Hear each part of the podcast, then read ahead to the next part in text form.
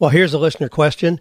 Dan, I'm 27 years old. I've been working for 10 years. I graduated college with two undergraduate degrees, neither of which I'm using, nor do I seem to be using any of the skills I acquired in college.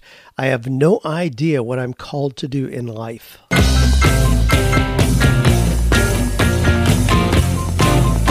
Do you love your work? Do you think it's possible? Well, you're about to find out. It's time for 48 Days to the Work You Love with Dan Miller on the 48 Days Online Radio Show.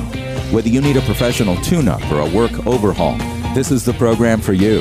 Now, here's your host, Dan Miller. Hey, welcome into the 48 Days Radio Show, where each week we take about 48 minutes to dive into real life questions about finding your passion deciding what kind of life you want to live, and then finding or creating work that allows you to show up every day excited to be able to do something that is, in fact, meaningful, fulfilling, and profitable. Hey, and you can do that in 48 days. That's why we use 48 days. That's enough time to assess where you are, get the advice and opinion of other people, choose the best one, and act. It's a process. You can go through it. it doesn't need to be prolonged with procrastination. Don't do that. Well, our business partners today are FreshBooks and Health IQ. I'm excited about both of these. You can claim your month long unrestricted free trial with no credit card required to FreshBooks. Just go to freshbooks.com slash 48 days, enter 48 days in the How Did You Hear About Us section. And Health IQ, you've been hearing me talk about them. They're an insurance company that help health conscious people like runners, cyclists, Marathoners, weightlifters, vegetarians, vegans getting lower rates on their life insurance. You can go to healthiq.com slash 48 days to see if you qualify. Now, here's some of the questions we're going to be looking at today. Dan, what would you do in my shoes? Next, what can a nurse transition into that is not as physically intense? How can I find customers for my used furniture pieces? I want to coach. I love this question. I, I want to coach, but I feel like I'm the person I would like to help. Golly, we'll take a look at that. Can you help others when you need some of your own advice? Well, we'll kind of unpack that, have fun with that. And then I got the question, if we get to it, that I read at the opening 27 year old, been working for 10 years, lots and lots of questions, self analysis in that piece. We'll get to that as much as we can. Got some good news we want to share as well. Here's our quotation for the day. It comes from Shannon Alder, who said, Your ability to see will never broaden when you only see yourself. Now, that has some application to some of the questions today. Your ability to see will never broaden when you only see yourself. And we got an action step for you. I got a call to action, as I've been doing every week. People respond to that ask me more about it. Our call to action is this: if you're feeling down, now, now we we spent a couple weeks ago uh, looking at questions just from those who were really feeling discouraged. Getting a lot of those this time of year. I think we're far enough into the year to kind of realize, wow, the first quarter's already gone. I'm not accomplishing what I had hoped to this year. I'm on track to repeat what I did last year or worse. Well, that can be discouraging, but it's never too late to draw that line in the sand, change things. But if you're feeling down, here's my call to action find someone in need and then do something to help that person. That's the prescription if you're feeling down. Got a little bit more on that as we unpack this. Well, I want to tell you a little bit more about Health IQ. Health IQ is an insurance company. They are helping people that are taking care of themselves. People like runners, cyclists, strength trainers, vegans, and more. They know that people can save you know, up to like 33% on their life insurance, and they're there to help you figure out how to do that. They know that people who are physically active have a 56% lower risk of heart disease, 20% lower risk of cancer, 58% lower risk of diabetes compared to people who are inactive boy, I take these things seriously. At my season of life, man, I want to stay active. We've had a whole bunch of grandkids around the last several weeks here, uh, enjoying, and I want to be able to get out there with them, get out there with them and run and play games, go down the zip line, all the fun things that we've been doing, ride bikes. Boy, I ride more bikes when my kids are around and grandkids. This is where you go if you're one of those who are taking care of yourself. Go to healthiq.com slash 48 days to see if you qualify. Now, you know, they can help you. They know all these things about if you're a weightlifter, if you're a runner. And uh, Dr. David Powers let me know that he called him and he was about three minutes into telling them the things that he did, and they said, Whoa, you're good. You're good. Let's unpack this. We're able to save him a ton of money as they're doing for others as well. So again, just go to Health IQ, just like it sounds, healthiq.com slash 48 days, and then mention the promo code 48 days when you talk to an agent. Somebody will call you, talk you through. They're great people, talk you through how to get you on board. FreshBooks well, if you are a freelancer, a small business owner, I know there's a whole lot of you who are. If we just passed tax season, it's a good chance that a lot of you are trying to dig your way out of mistakes that were made. Don't repeat that again. Don't be in that position when April 2019 rolls around. You got to be on top of your taxes, your obligations, know exactly where you stand. I've already done the first quarter deposit for this year, keeping me right on track. I hope you do the same. I've done my share of mistakes with keeping track of taxes. Golly, the, the taxes, I take care of the uh, sales tax. Now, ours is pretty simple. It takes about three minutes to take care of it online because all of our accounting is online. All of our transactions are online, accounted through there, so it's easy to track exactly what we collected in sales tax and report that. But you need a system to help you do that. Go to FreshBooks. They're offering a free 30 day unrestricted trial to any 48 days listeners. Just go to freshbooks.com slash 48 days and enter 48 days in the How Did You Hear About Us section. Now, here's some good news things. You know, I love to share these good news items. There's plenty of them out there. I talk to people every day who are experiencing good news and recognizing the power of focusing on good news instead of filling their brain with all the negative things that are going on. Well, here's one comes from San Francisco. Homeless are getting six-figure jobs in poor neighborhood that's overrun by tech companies. Now, San Francisco is the land of trolleys, tech companies, coffee shops, and increasingly the land of social mobility for the homeless. Because the city has been at the heart of the tech boom, many of San Francisco's at risk citizens have been burdened by the corresponding skyrocketing housing cost. That's why a formerly homeless poet and writer, Del Seymour, founded Code Tenderloin, a nonprofit that seeks to rehabilitate, train, and find employment for the disenfranchised residents of Tenderloin, the Bay City's poorest and most ethnic ethnically diverse neighborhood. So far, 300 students have graduated from the program, and a third of them have already found employment in the tech sector. Some of the grads have been hired into six figure jobs. Now, what they do, you know, they accept everybody into the program. Um, unless they're an active addict, and even then they don't give them a cold so- shoulder. Instead, Code Tenderloin will help the applicant find the help they need to get back on their feet. Once applicants are within the program, the varied skills they learn can help them in any field with networking, resume building, elevator pitches, and more. Since 2015, they've placed 100 of their applicants into job positions. 35% of them have stayed with their first employer for over 12 months. Great program, golly, helping people getting on their feet. You know, a lot of people who are homeless are are very brilliant and talented. I mean, we see movies made about that where somebody is extremely brilliant musically or scientifically or mathematically or something. You know, it's just how can we shape that into things that are socially acceptable and get them back on track with a life that matters? Well, I love to see programs like that. Now, here's one. This is kind of cute. A clever dog always brings a leaf to buy himself treats at the store. Now this is pretty this is pretty cool. While some pups might resort to begging for treats, this proud dog insists on paying for his own meals. Although it does help that his form of currency literally grows on trees. Uh, we'll call him Jim the dog, is the furry campus resident of the Diversified Technical Education Institute of Monterey. For the last five years, he's been a watchful companion to all the students throughout their studies. In exchange for his presence, the faculty provides him with food, love, and a safe place to sleep.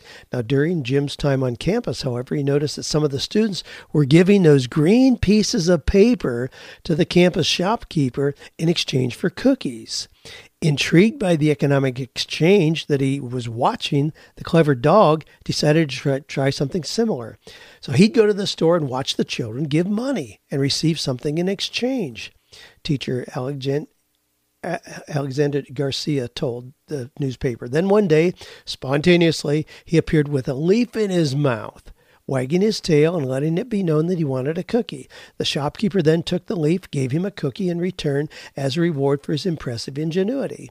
Since discovering the magic of commerce, Jim, the dog, has returned to the shop every day to buy a dog safe treat, although the shopkeepers are careful not to feed him too much. When you first see it, you almost want to cry, says a store attendant. He's found a way to make himself understood. He's very intelligent. So the dog figured out the economic exchange of giving dollars, those green pieces of paper. So he found something green and smooth as well. Buys his own treats. That's pretty cool. Well, here, instead of keeping a $100 bill, a little boy searches for the rightful owner, who happened to be a senior living on a fixed income. Jared Johnson may be only eight years old, but he is well on his way to being an upstanding citizen after his compassionate display of integrity last week. Uh, the youngster was out running errands with his mom when he found a $100 bill in the parking lot of a Walmart in Pineville, Louisiana. He was a few steps behind me and said, Mom, look what I have in my pocket. He said, Can we turn it into Walmart to give it to the rightful owner? Now, his mom was aware of how an employee could simply pocket the money for themselves. So she told Jaron that they would go home and work out how to return the money the following day. So the next day, the mom called Walmart to ask if anyone had reported the missing money. She called the store, left her phone number with the clerk. She did not, however, mention exactly what the missing property was or how much money. Later that same day, she received a call from the daughter of James Grice, an 86 year old man who had lost the $100 bill while he was shopping. Because the senior lives on a fixed income, he had been unable to buy his groceries without the money. So when he discovered that someone had kept his $100 safe, he was overwhelmed with joy. Grice and James met each other a few days later so the youngster could give him money. As a means of expressing his gratitude, Grice gave the little boy $20 and a permanent invitation to the fresh tomatoes in his vegetable garden, which also happened to be one of Jaron's favorite snacks. Jaron's got a big heart, Mrs. Johnson said. He has a passion for others. He also shows his integrity and heart for others. Well, great story. I hope you have an opportunity to do something that's generous and kind like that. Finding somebody, I shared a story a couple weeks ago. I left my wallet lay on top of the postage machine in the post office where there are hundreds of people milling around. I went back about an hour later. No problem. Walked right up. Gal says, Hey, Dan, somebody turned in your wallet.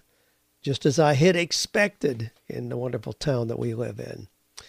Well, here's here's, here's an audio from a um, a listener. Just a fun tip. You'll appreciate this, I'll comment on it.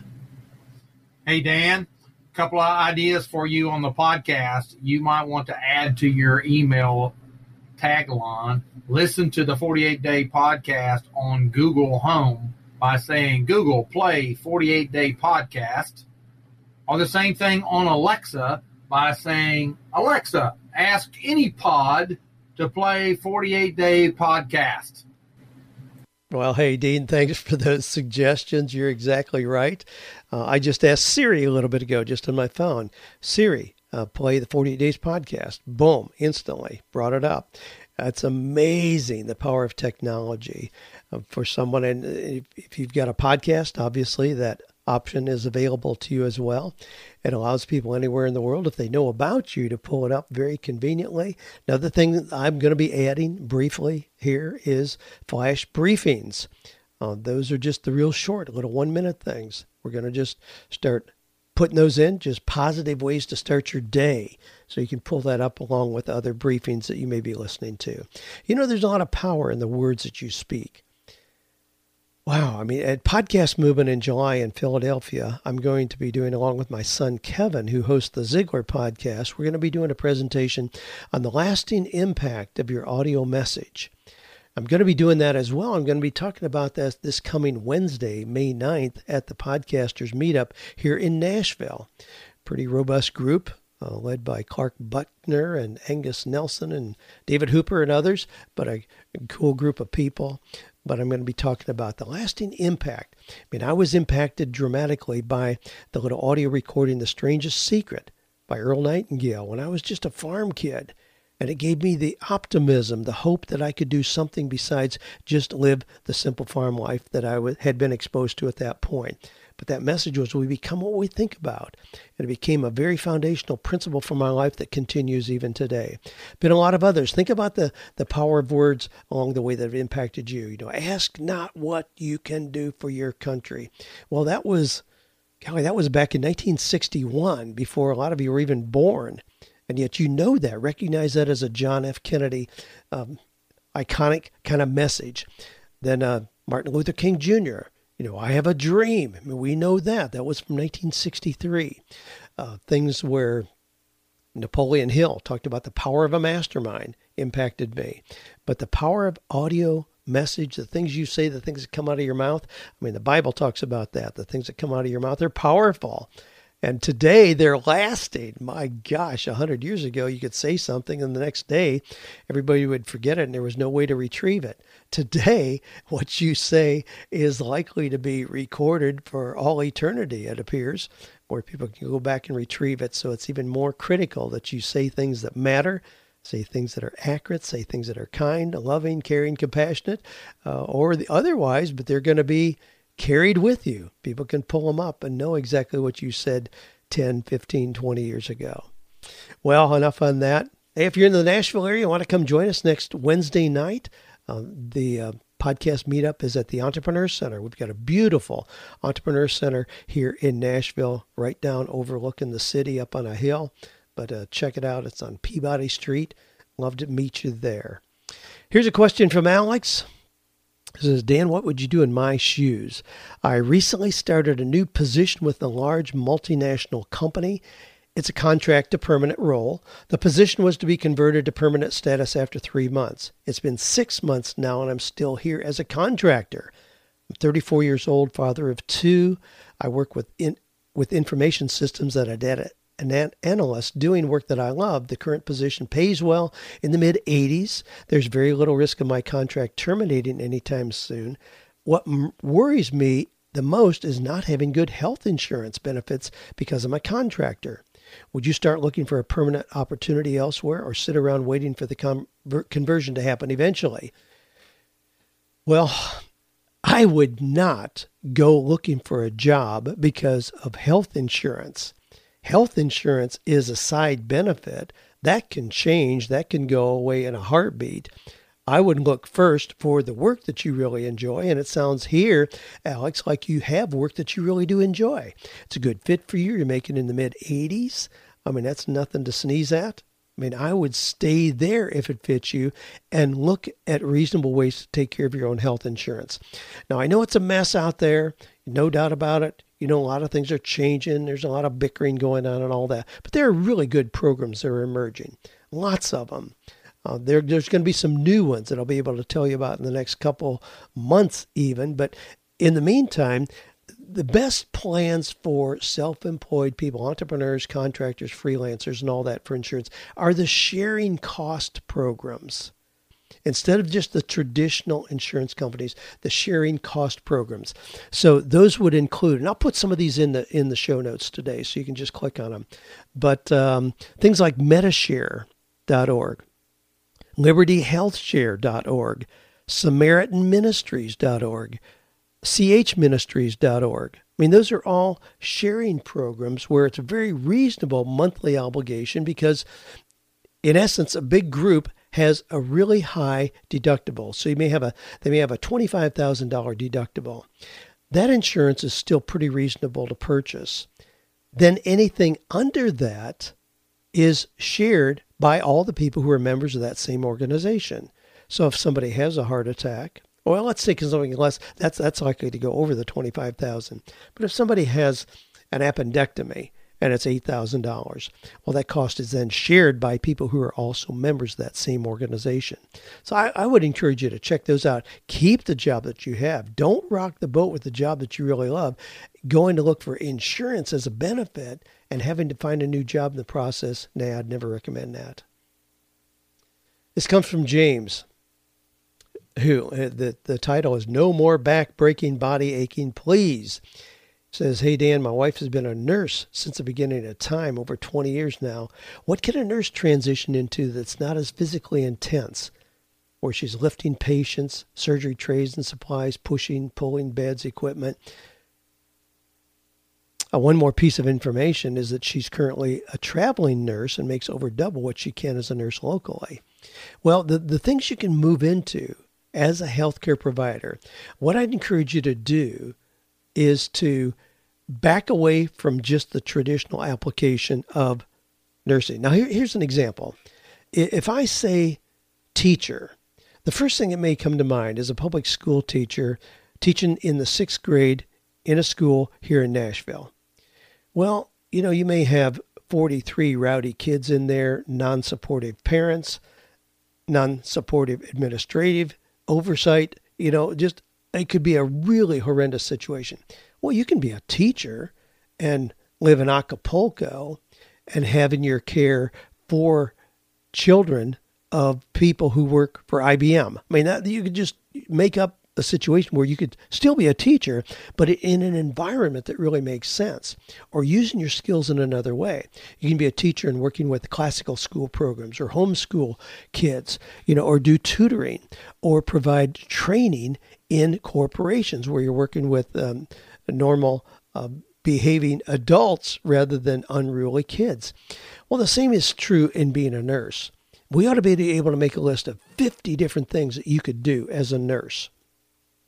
You know, I talk about my friend Jim Hodges, who had a background in teaching, and decided he didn't want to be in the unruly classrooms anymore. He just loved history. And so now he reads, he creates audio recordings of history books and thus creating content for homeschoolers. Makes well over $100,000 a year by visiting five or six homeschooling conferences where he sells the programs that he's created using content that's in the public domain. Now, again, that's a creative application, and that's what I want you to look at being a nurse. Surely your wife has skills that allow her to have unique information in addition to be able to do just things with her hands, doing things physically. What is the information that she has that could be passed on? Or she could perhaps do training or seminars or workshops where she could, you know, go into hospitals and teach on a particular area. She could perhaps do a course that would help teach them. Pat Flynn, we, we talk about Pat, you know, smart passive income, friend of ours. He got fired as an architect. Well, the first thing he did was create a course teaching people how to prepare for the architect test exams that had to be take, taken to get your certification. He did that and created more income than he'd ever made as an architect really quickly. That's the kind of thing. How could you transfer information that you have into being your source of income rather than doing what you're doing. Now, I could go on and on and on with the stories about this. young lady came to me as a nurse who hated what she was doing.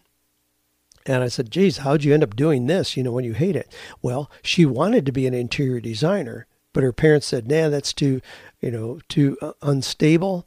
Uh, be a nurse. That way you'll always have a job. Well, she always had a job, and it was always a job that she hated. And at about 35 years old, she decided she was tired of living her parents' dream and she needed to do something on her own. She had a real amazing ability to create gift baskets. Well, she started doing that and very quickly was doing for corporations. There was a Taco Bell managers convention that came to town here, and she created 4,300 baskets that were identical. And I told her, I said, her name was Sonia. I said, Sonia, your value is in teaching other gals how to be as successful as you are, how to get those big corporate contracts, that has more value than you actually doing the work yourself, putting together these baskets one at a time. She moved into that arena, created some videos, and very quickly exploded her success by teaching other people how to be successful in what she was once doing herself. Again, back to nursing. That's the approach to take. That's what I would suggest doing. I have a good friend here in town who's a chiropractor. Well, how do you make more money as a chiropractor? It's very physically intense. And you make more money by getting another 30 people to come into your clinic this week. Well, he decided to take a different approach in that he started providing health information for people and saw that people responded to that online they put in a search for a particular health issue. If He provided information on that. He could lead them through great information and then into a $97 course to teach them about that. In the process, he also discovered that he could private label supplements, healthy nutritional supplements that would help people with different physical ailments. His income went from 1.5 million in 2014 to 11 million in 2015 to 48 million in 2016 and in 2017 he broke 100 million dollars. Now you can probably check that out the specifics on that if you want but uh, he was a chiropractor. Well you don't just lever you don't get into that kind of income by just seeing more and more people. There's an obvious ceiling immediately to how many people you can see but if you leverage the knowledge you have as a professional like that, it can open the door where there really are no limits. Hey, I hope that's helpful. Let's go on. Joel says I find I love finding old furniture pieces and fixing them up and then using online apps like OfferUp and using the Facebook garage sale sites. The problem is that once I fix up that piece, it's a bear to find a buyer. They either ask a question never to be heard from again or don't show. I don't like eBay and I'm wondering if you have suggestions for selling the item. I've looked for consignment shops in my area, but there just aren't any. If I were to use the newspaper classifieds ads, I'm afraid it wouldn't be worth the cost to have it listed. Need your help. Thanks, Joel. Let's see, you're in Kenosha, Wisconsin. Well, I, I would say I've never experienced anything uh, that is more the bomb than Craigslist. I mean, Craigslist is free. Can put it on there. Wow, if it doesn't sell, put it back on there again, change the description, put in pictures. I mean, I don't, there's nothing like that for what you're describing. Now, the other side of that, I mean, finding a buyer is a challenge for all of us. We're all selling something, and we all have to learn how to find and serve customers or clients well.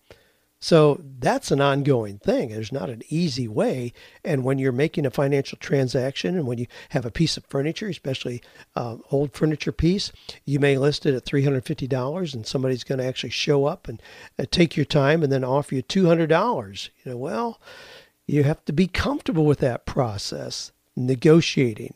People will buy from you if they know, like, and trust you. You know, how do you get through that? How learn how to sell well I mean, grab old classics like Zig Ziglar's Secrets of Closing the Sale. Even things like the Dale Carnegie uh, book, How to Win Friends and Influence People. I mean, just those basic personal skills will help you increase your sale, selling effectiveness dramatically. But don't think there's a shortcut. Just recognize this is going to be an ongoing process. Now, if this is going to be something you're going to expand, and you're going to have you know 15 pieces at a time it'll probably make sense to have a little retail outlet somewhere where people can meet you there and where you can have ongoing traffic where people be driving by and come in but uh, one-on-one craigslist but without question the way to go well, hey, just a quick reminder here. These are real life questions. I love seeing the questions come in. I love Wednesday mornings when I unpack that magical mailbox where they all come to. You can shoot yours in at askdan at 48days.com. Again, you can shoot in a question, tidbit of good news, your own success story. Those are all legitimate things. I love to include them in upcoming shows. Again, just send those to askdan at 48days.com. Now, this comes in and then, then the, the heading is this struggling to survive when I know I should be thriving. I'll um, this gentleman's been in prominent positions, so let's call him Tom. Good morning, Dan. I'm feeling really stuck. I was a successful managing director, recruiting and developing successful financial advisors, had my own practice as a financial advisor for 10 years, making great income. Then I felt called to vocational ministry. I left that career and uprooted my family to obtain a master's degree at seminary in Dallas. Became one of the many pastors in a large church, overseeing small groups as I finished my degree. Loved aspects of my ministry role particularly pastoral care, coaching, counseling, but not so much preaching. Also, I love missions work. After seminary degree, I left the pastoral, became a local missionary that focused on reaching harder to reach people groups in Dallas. I had to raise support. Now, what that means, and this is a really a common theme for a lot of listeners, you know, raising support is if you're going to be with youth with a mission, or you're going to go on a short term or a long term or a permanent position to Africa somewhere, or you're going to uh, help people get clean drinking water, people raise support. That means to go to people who do know, like, and trust you and ask them to give you monthly support. That is excruciating for anybody. That is tough to do. Really tough to do. I don't know of anybody who enjoys that. I don't know of anybody who uh, does it with ease, and it's an ongoing challenge. Anyway, uh, Tom says there, after a year and a half of raising support, I realized it's not the best model for me long term, even though I do enjoy the work of missions. I now have three months of salary raised and will be leaving that organization. I started doing life coaching about five months ago to bridge the gap in support raising. I see that it has the potential to be a tremendous tremendous platform, not only to impact people through coaching, but also serve as a vehicle to fund ministry efforts. I like aspects of coaching for sure, but the average client stays only one and a half months. So I'm really questioning whether I'm good at it. Now, Tom goes on here with some lengthy things about this that he would like to do. Let me see, there's one thing here that I wanted to pull out of his lengthy sharing. He's got three kids, oldest heading off to college next year. He's got feeling the financial pressure. Not sure where or how I fit in this world. I'm starting to lose hope that I will find the right fit. I recognize that I value financial security. I'm concerned that I can't make coaching work well. I'm having a hard time narrowing down to a niche and feel a bit overwhelmed with how to design my practice and make it work. I also like having both the ability to work with a team around a common purpose and have time to work individually. I'm passionate about people knowing their their created value and identity.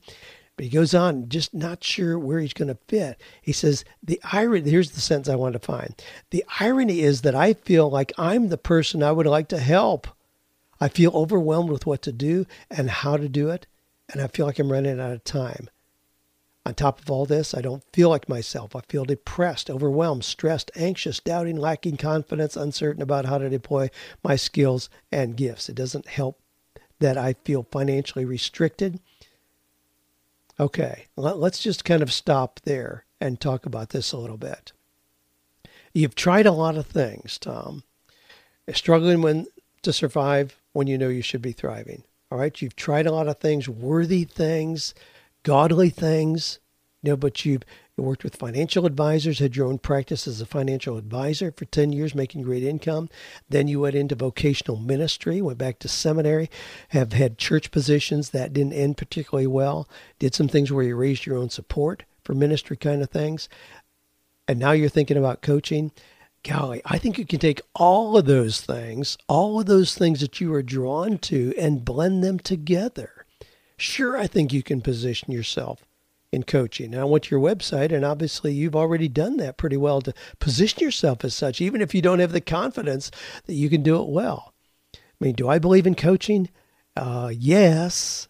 I mean, I, I, I'm a, I'm a coach because I'm too impatient to be a counselor. My background is in clinical psychology. Both my bachelor and my master's degrees are in clinical psychology.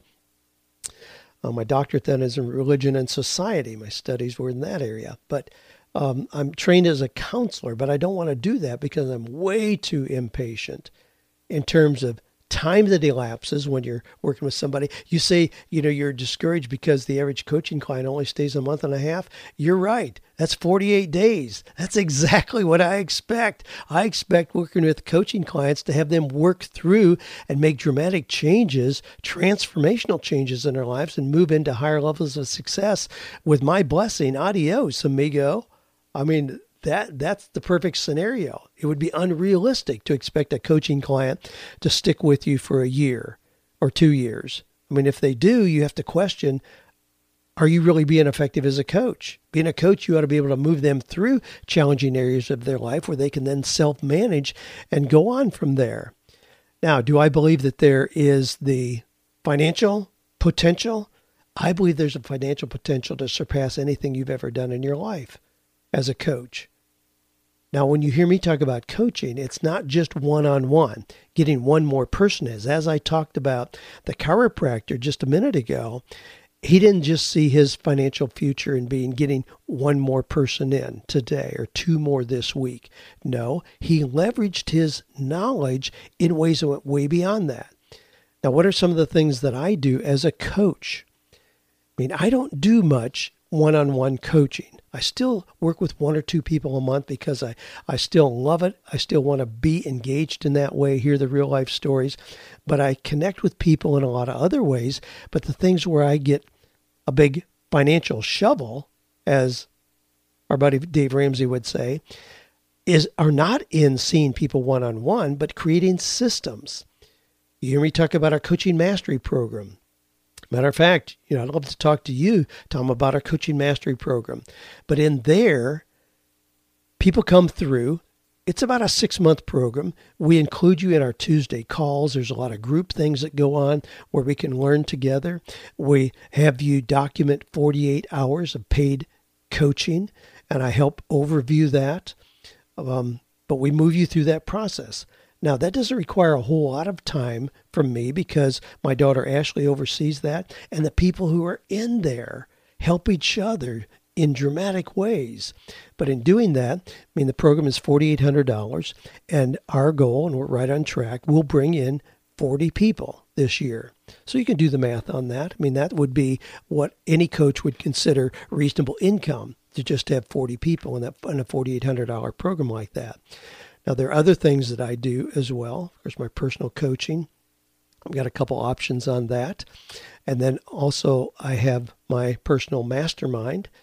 My personal mastermind, may we limit that to 40 people, but those people pay $500 a month. And you can do the math on that. That's something that doesn't require a great deal of my time, but it, it's something that I really care about.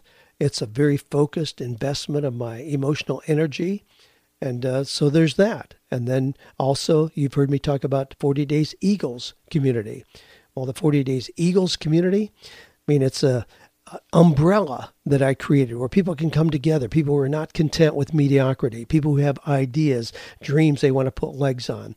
48dayseagles.com. You can check it out. Right now, we've got about 700 people in there. Those people pay $36 a month. Now, my very open goal, I mean, everybody in my team knows we're going to grow that as quickly as we can to 2,500 people. Well, 2,500 people. Now, again, I, am pretty transparent about these things, but I mean, you can figure this out without you know being a rocket scientist on your own. So it, it's I, and I don't talk about my finances. I don't post my financial income. I've never done that, never will. But if you're looking in from the outside and you see an organization that has 2,500 people who are paying $36 a month, you can do the math on that. That's basically a million dollars a year. So, as a coach, I've found other ways to leverage my coaching desire, my coach training, my coaching abilities. Absolutely. So, can you do that? Can you do everything that you're talking about here? Absolutely, you can. Hey, be delighted to talk to you more. We need to connect personally. I'll shoot you a note and we'll do a little follow up on that. Now, here's another question, and this one, you know, I'll, I'll go on this one as until I run out of steam, and then I'll stop. This is a very, very lengthy question, so I'm not. I'm going to just give you the the the highlights here. And again, I'll I'll not share the gentleman's name. We'll we'll just call him Jim. So Jim says, Dan, I'm 27 years old. I've been working for 10 years. I graduated college with two undergraduate degrees, neither of which I'm using, nor do I seem to be using any of the skills I acquired in college. I have no idea what I'm called to do in life. I studied music while I was in college, then got cold feet halfway through my music degree and changed majors to history. I also cut back severely on my performing and private teaching during that time. I decided on history because it was what I always enjoyed reading about as a child and teenager. My library at home was full of history books. However, when I became a history major, I hated the work I had to do. I was reading books and articles I didn't enjoy. I was writing papers and doing research on things I didn't really care about and procrastinated mightily because I didn't care about what I was doing. I was so close to finishing my music degree as well that I decided to take the few classes I needed and graduated with a master's, bachelor's degree, music and history. Then he continues. So Jim continues. I've read you approximately one tenth of what he wrote. So he goes through. I don't know what my skills and passions are. Everyone, teachers, coworkers, family, and friends have always told me I'm an excellent writer, that I speak and present extremely well, and that I'm excellent with people and a great teacher, but I hate customer service. I don't know what I would write about. I despised having to write while I was in college. I don't know how to make money with those other talents. If I were to be a teacher here in Mississippi, I would actually be taking a severe pay cut if I went into any of the school systems. Um, I've taken personality test after personality test. All they do is over, overwhelm me with ideas and possibilities. I took the DISC profile. I don't know if I would enjoy any of the things that it suggests. I'm 27. If I were to go back to school now to try to pursue something advanced like medical school or law school, how would I afford to do that? I'm married. How could I do that with a family that needs my income? We're already $90,000 in debt and moving through Dave Ramsey's baby steps to pay all that off. But with our household income of 50,000, it's just not happening quickly. It goes on. I know this is a lot, but this is the first time I'll just do a wrap up. The first time that I think I really sat down tried to express all this frustration and all these worries out loud. I've never had a job I enjoyed for very long. I hate selling things to people. There were parts of my musical career I didn't like too. Now I know I didn't uh, and I don't even have music in my life. I own no musical instruments. I haven't played or practiced music since I was 25. I don't know what I'm passionate about or what I'm great at anymore. What do I do with my life when I have absolutely no clear direction where to go or what to pursue? Wow. Exhaust me just reading through just snippets of Jim's letter. This is complicated. This is not something that I can adequately address in a, a three minute response on a podcast. I mean, obviously, we'll reach out to Jim and offer more in depth work. But at the same time, frankly, I'm a little gun shy because he's tried so many things, talked himself out of so many things, and have reasons why so many things won't work. That's a tough starting point. It's a really tough starting point.